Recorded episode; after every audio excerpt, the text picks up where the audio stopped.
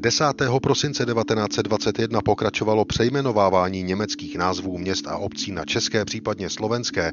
Umožňoval to zákon schválený československým parlamentem o rok a půl dříve 14. dubna 1920 o názvech měst, obcí, osad a ulic, jakož i o označování obcí místními tabulkami a číslování domů. Tento zákon vycházel z předpokladu, že oficiálním jazykem republiky je jazyk československý, tedy obě jeho součásti čeština a slovenština. V zákoně se psalo mimo jiné toto.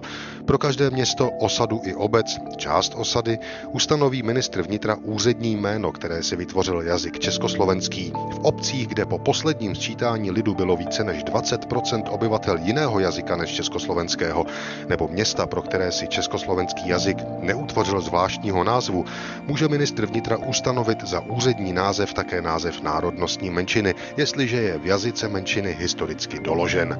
A tak se ministr vnitra Jan Černý před stolety 10.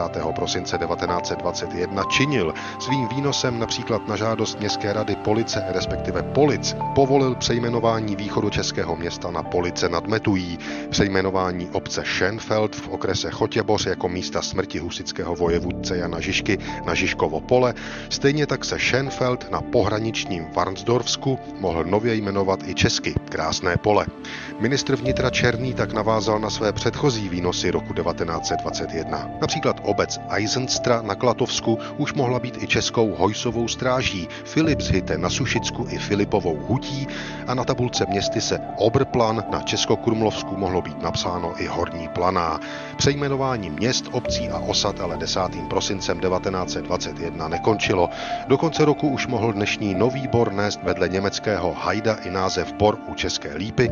Osada Ciesendorf na Brněnsku se přejmenovala na Českou a třeba Horní Bítovčice, respektive Obr Bítovčic na Jihlavsku na českojazyčnou jistotu Bítovčice.